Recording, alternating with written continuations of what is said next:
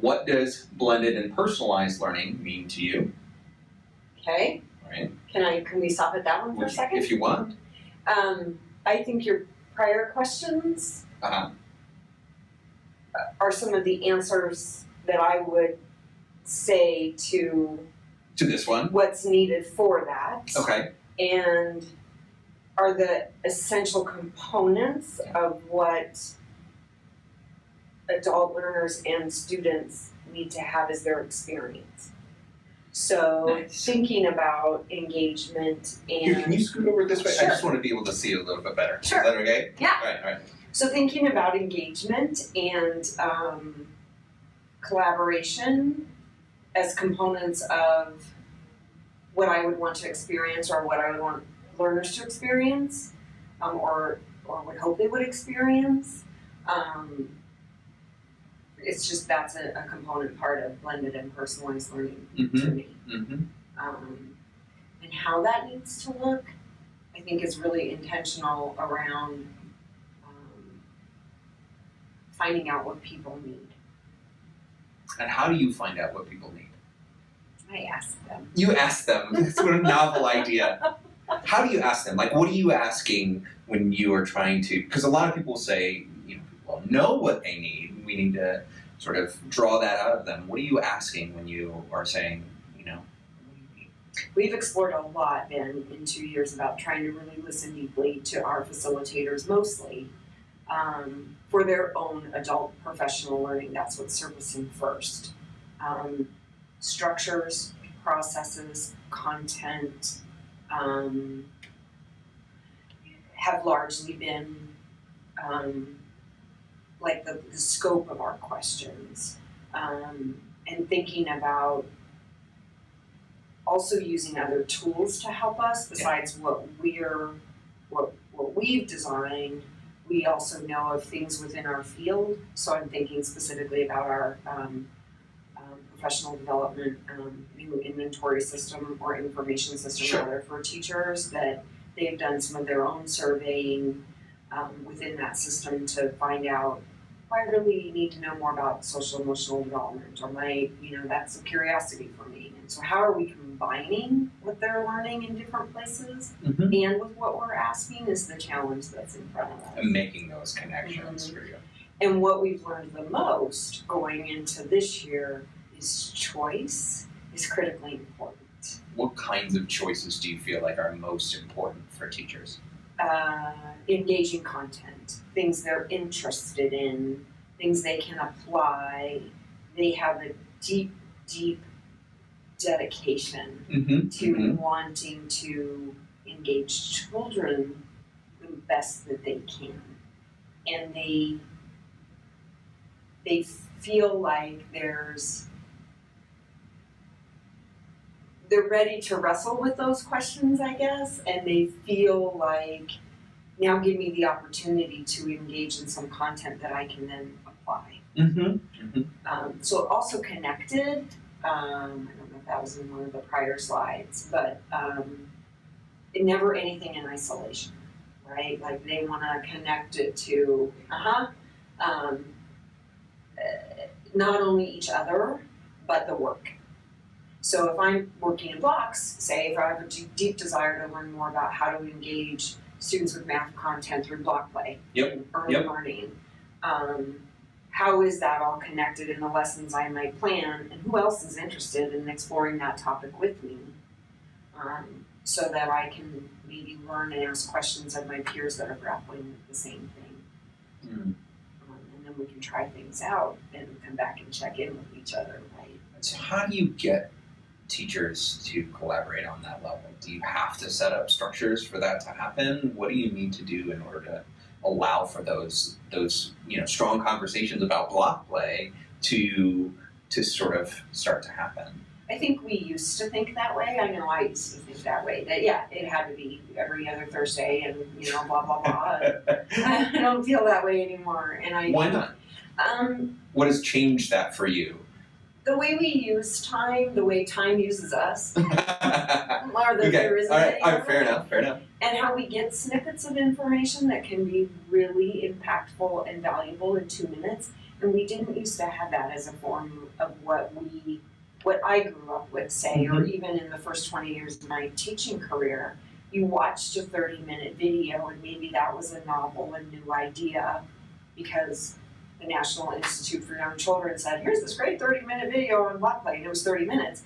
Now I might be able to link to an article or a quick two minute video on YouTube Right. that shows a teacher or kids being engaged, and that's more impactful to my learning than a two hour session on Thursday night. Yep.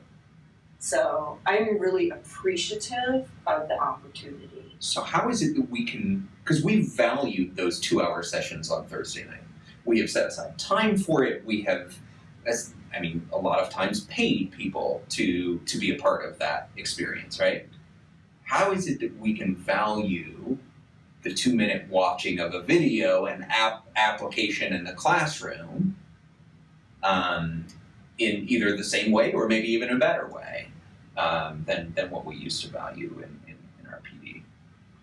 I don't know. I think, I think the thing I would want to explore is um, how are people doing that? Uh huh. Uh huh. So that could be a great question for us to explore. Yeah. Right? Um, and how we, like, if I think about myself, right, as a, a person who engages in um, maybe social media to, uh, say, go to that two minute YouTube article on leadership, right? Right. Right. Right. um, or video or whatever. And do I talk to anyone about it? Do I just mull it over? Like, what do I do, right? Um, sometimes I forward it on. Right. Um, sometimes I, I link it, it's linked to something else that I print out and I share, like with our support team members, and go, oh, this struck me this way with, you know, diving deeper into our equity work. What are your connections Yep. to it? But it, it certainly lends itself to more of this feeling of being on the fly. Mhm, mhm. But the level of engagement that I think you get because it truly piqued your interest Yeah. is deeper. And I think that's more important. Huh. Yeah. I'm I'm always struck by uh, the. Uh, universal design for learning, and, and a number of other people have used this uh, method, but thinking about the ways in which you access content, engage with it, and express it, right? Access, engage, express. Do you feel like that's kind of what you're doing with like when you see the video is is you're sort of deciding how you want to access you're engaging with it to some degree and you're expressing it either through sharing or through sort of the way in which it falls into your practice in the future do you, do you see that or, or is there a different model that you kind of No, I use yes I do, and I, I, I like how you put the words to that about those simple actions.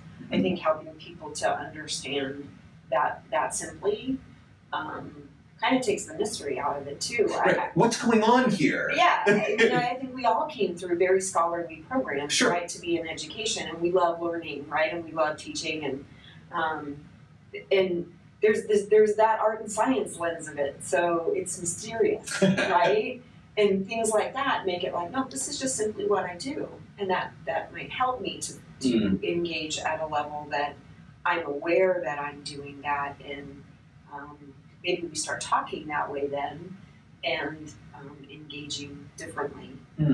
um, and acknowledging, oh, you acted on that. That's helped us just learn about more about that leadership trait or Yep. block play or I like that a lot. Um, so that, I think we explored a number of these questions here. Uh, so the last one, though, are, you know, what is what are the questions that you find yourself uh, asking that, that you keep on asking of others or of yourself? um, some of the how. Mm-hmm. How how do we go about this and shift this? How do we build our individual capacity? Mm. Um, if there are gaps there for trying these new structures, um, and or you know, jumping in and being reflective about it. Mm-hmm. How are we slowing down enough to do Mm-hmm. that? Mm-hmm. Um, is a question we explore a lot. Um, That one I'm particularly interested in. How is it that we can allow ourselves enough time to really grapple with some big ideas, um, as well as to to sort of see what it looks like in implementation and, Right. and, and not always reach for the next big thing. You know, we're we're actually diving deep enough into this big thing. Yes. Um, I'm thinking about two things. mm-hmm. One, I read an article through a you know blended opportunity on Mhm, my mhm. phone last night about um, um, do elementary teachers um, need to have more intensive time with content? And it was an explore um, in two countries that are leading in education, right? Japan and Finland. Yep. A fascinating little article, and it just made me think about how they don't really. Part of what they talked about was that deliberate practice with one area, getting really good at one thing. And so, how are we exploring that within our own context?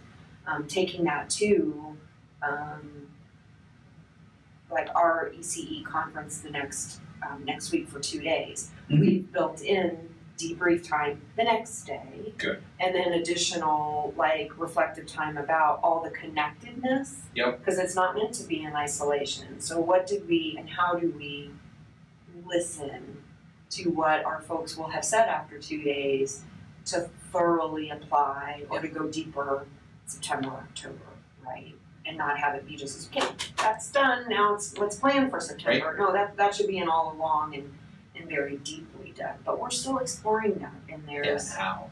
I like. I mean, to me, that is the biggest question that I hear you asking throughout all of this: is how? How do we do this? And I think there's a lot of value in continuing to ask that question, um, sort of ongoing.